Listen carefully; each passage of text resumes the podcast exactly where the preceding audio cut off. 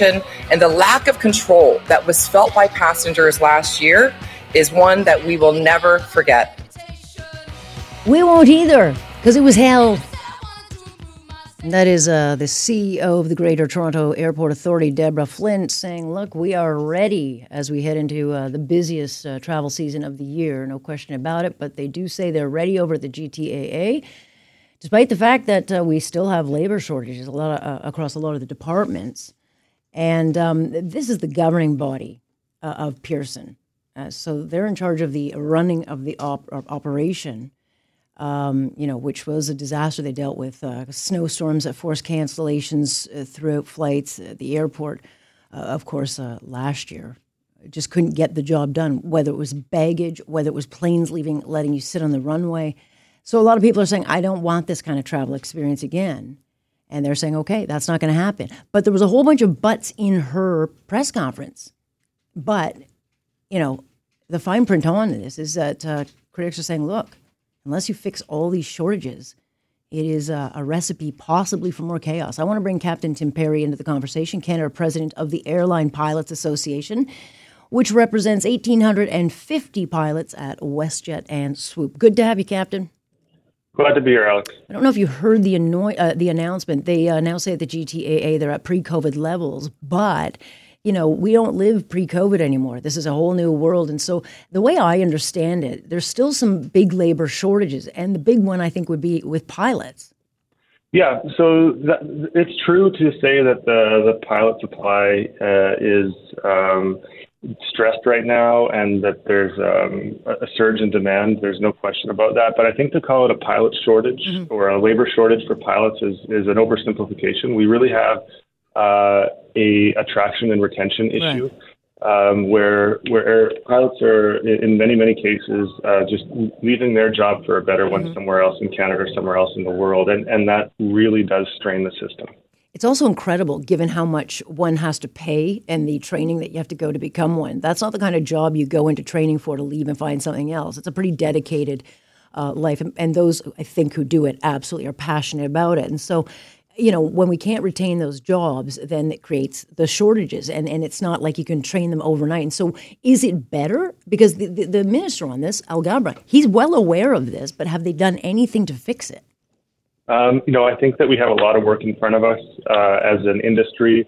Uh, that includes, um, you know, the the minister's work and, and industry work and, and work from labor associations to make a long-term uh, fix to attract and retain pilots into the industry. You're right; it costs a lot more today than it did when I started, um, you know, around 20 years ago. And I mean, three or four times uh, the outlay to get uh, qualified to do this job, and, and we really need to make um, the industry more attractive and and uh, and increase access. Yeah. Uh, one of the issues certainly is, um, I think, from listening to what they were saying at the GTAA, is that while they may be ready to go because they've hired so many people, there are other departments. Um, and it's like a, a domino effect. So if you don't have enough air traffic controllers, which they had a shortage of this past weekend, then you know planes can't get off the ground. You kind of need air traffic controllers, and then you've got you know shortages of baggage. If you don't have those numbers up, if people aren't trained in time and ready to go, what you end up having is this domino effect that no matter how great the GTAA is, it it it, it impacts the whole place. Yeah, that's that's absolutely correct. And we we are in touch with the air traffic controllers as well, and and they've been uh, saying for quite some time that they're not doing enough to uh, attract and retain air traffic controllers. And and and you know it's not the kind of problem that, you can ignore for a long period of time. You maybe can ignore it for a short period of time, but all that catches up with you and as the summer approaches. And so we absolutely have to do it. Both pilots and air traffic controllers are, you know, it's a, it's a specialized skill mm-hmm. set and it's globally in demand. So we, we can't just ignore the problem.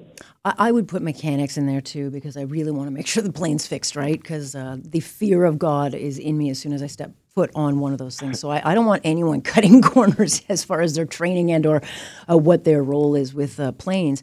Um, but one of the things that, that they talk about is that they're going to increase more flights. Okay, that's great. But if you don't have the pilots, um, you know, who say, look, we're not paid enough, uh, you know, if if they start to call in sick or they haven't had enough turnaround time because we're also not factoring in like if there's a delay because of a thunderstorm or something – you know, pilots have to have a certain amount of time where they get to rest and eat and and then fly again. And so Can you kind of characterize what the situation is as far as how much extra in pilots do we have to stave off, let's say, that rainy day or when people call in sick? Do we have enough?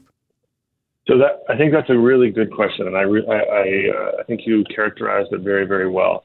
Um, first of all, aviation, whether it's maintenance or pilots, how much rest they get and how much they fly in a month, it's highly, highly regulated. So it's not something that flexes particularly well. So airlines have to be properly staffed in all of their departments in order to deliver on the on the tickets that they've sold.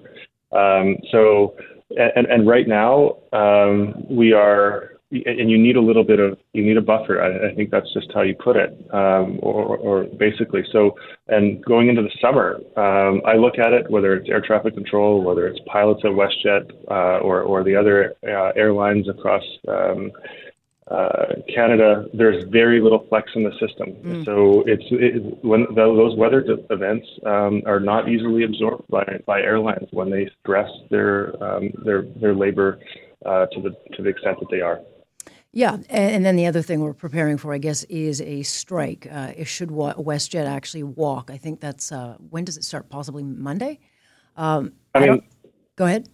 No, I, I, didn't mean to interrupt, but uh, I'll say that um, yeah. So the WestJet pilots, and, and the reason I mentioned them is because they actually are at the bargaining table right now uh, and you know with a focus of getting a collective agreement on or before you know May 16th, and uh, and it's certainly our hope that that's, uh, that bargaining is concluded successfully. But yes, that's the timeline. Yeah, and it's in the best interest, uh, I guess, uh, for a deal to get done because the longer they stay out, if they stay out, or if they're doing any kind of work to rule, again, GTAA can do everything it wants. But if uh, if this domino starts, then it just starts to you know to ripple down. Yeah, the, the, whole the whole aviation uh, transportation system is, is sort of an ecosystem. So it, you know it doesn't work without all the parts. It's not healthy with all the parts. So that's absolutely correct. GTA can't. Um, you know, people aren't going to fly to Toronto um, when there's uh, labor issues, whether it's shortages at, uh, with baggage or contract issues at, at WestJet. Uh, the, you know, the list goes on. But these things have to um, fall into place, and we all have a role to make sure that happens. What do you see as the biggest vulnerability? Um, well, I, like I say, there, uh, it, it's one of those industries where uh, there are linchpins all over the place. But I mean, um, you know, as the president of the Airline Pilots Association in Canada, um, you know, there's it's it's I'm most familiar with the with the pilot labor issues and the supply demand curve. And so, I mean, I can tell you that it, it is strained, and, and airlines like WestJet have an attraction and retention issue. They have to do more in order to uh, again deliver. Stay tuned on this one. Uh, but I will ask you this, and uh, it, it doesn't have to be because you've got the data, but are there going, do you foresee that people should just uh, be prepared that it's going to be, it could get chaotic again? Is this like the new norm? Well, I, uh, I'd really like to say that it's not the new norm. I am a glass half full type of person, and I think, but it, it, it uh, right now, um, you know, hope isn't isn't a plan. So we really do have to do all the things that are required, and and so we need to achieve a collective agreement at at, at WestJet, and that's not going to happen by um, you know hoping. So I, I don't think it's the new norm, um, but we all have to make the adjustments uh, to um, to to get through the summer and, and have a good travel season. Yeah, hope is the only strategy we seem to have these days, and I think we're starting to pay the cost on it uh, instead of getting it done. All right, we'll uh, keep tuned to that and see how that impacts things, but I appreciate your time on this. Good to talk to you, Alex. Thanks for having me. That's uh, Captain Tim Perry. He's with the uh, Airline Pilots Association. So, again, he knows the pilot side of this the most, but uh, there are a whole bunch of departments that are saying, yeah, we got more staff. We still don't have the numbers we need. We still have shortages. We still have issues of training. We still can't get the paperwork. And with the pilots, the big thing is that, you know, if they can't get their breaks in and their turnaround time is shortened, you know, then you're putting the pilot in danger, which means you, the flyer, is put into danger. Uh, or if they call in sick, you know, so there's a lot of moving parts. It's not as uh, as as easy, I think, as uh, the GTAA would like us to believe. So while I would love to think that we're uh, getting back to normal, I do think that we have a bunch of really big outstanding issues that still very much need to be solved if we truly want to get, you know, back to normalcy.